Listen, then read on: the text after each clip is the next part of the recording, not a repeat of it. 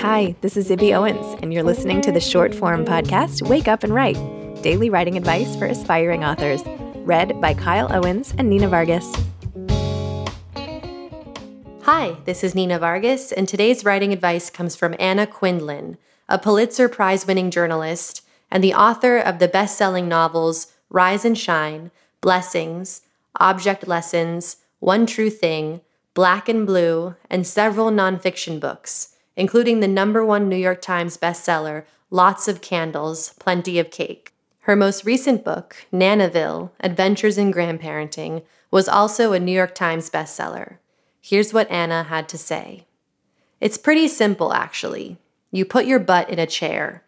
People think that you wait for inspiration. I don't know where inspiration lives, but she's not coming. People think you have to have something important to write about. Really, you just have to sit down and you have to begin. You will tell yourself, as I do every morning, that it's not good. But if you write enough, eventually good will probably appear.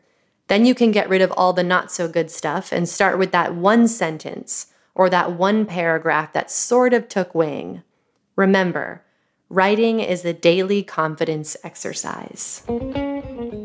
Thanks for listening to Wake Up and Write, a Zibby Owens production. If you want to hear the whole episode with this author, head to the Moms Don't Have Time to Read Books podcast. To submit your own writing and read an excerpt of this advice, head to Moms Don't Have Time to Write on Medium. We'd love to hear from you. Thanks to Morning Moon Productions and Danger Muffin for the music, and Stephen Ryan at Texture Sound for the sound editing.